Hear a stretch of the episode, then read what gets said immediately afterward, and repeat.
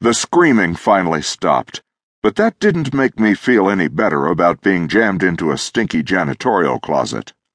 I continued to listen to those damn things banging around out in the passenger cabin, whatever they were. It seemed like the power to the ferry had been cut off and we were drifting. There was no vibration from the engines, none of the hum associated with being underway.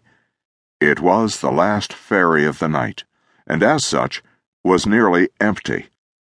There had been about 10 or 15 people in the seating area and snack bar when the crewmen went nuts. My name is Ryan Brant, and I've seen some violence in my 54 years, but nothing like what happened as I stepped off the stairs into the large passenger area.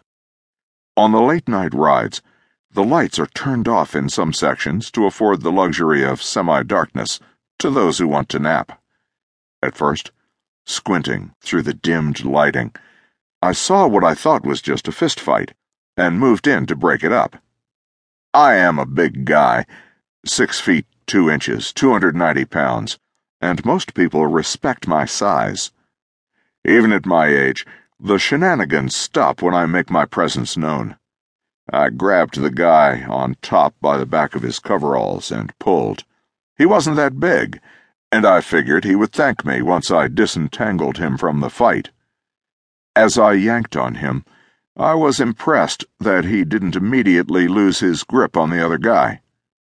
Amidst the struggle, I caught a glance of the other guy and saw it wasn't a guy at all. It was a woman, albeit a rather large woman. My anger rose, and I put my weight into pulling this punk off her. All of a sudden, there was blood. Lots of blood. I quickly looked for the source. Did he have a knife? For a split second, I heard my wife's voice in my head. You had to make it your business, didn't you? Couldn't just turn around and go back to your car? My next thought was, I'm too old for this shit. I let go of the kid and took a step back to figure out the best course of action. Looking for his weapon and getting my bearings at the same time, I heard a scream from the dark corner to my left. Returning my attention to the melee before me, I almost lost my cookies. The kid was now gnawing on her her screams of terror and pain were the worst I've ever heard. He wasn't just biting her, he was eating her. Something deep in my mind clicked. This is off the charts weird. This is not something you can deal with. Get to a safe place, hide, and reevaluate. The only place I could see handy was the janitor's closet.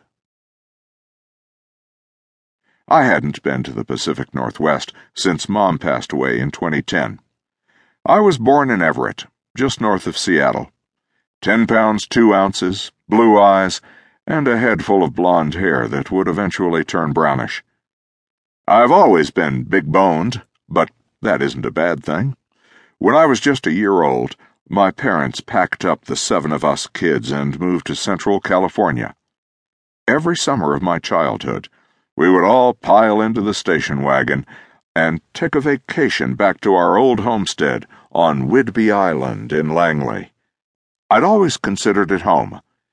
Even after I left my parents' house at 17 to join the Coast Guard, I would head back to the Northwest to see the homestead and visit with family that had either gone back or never left.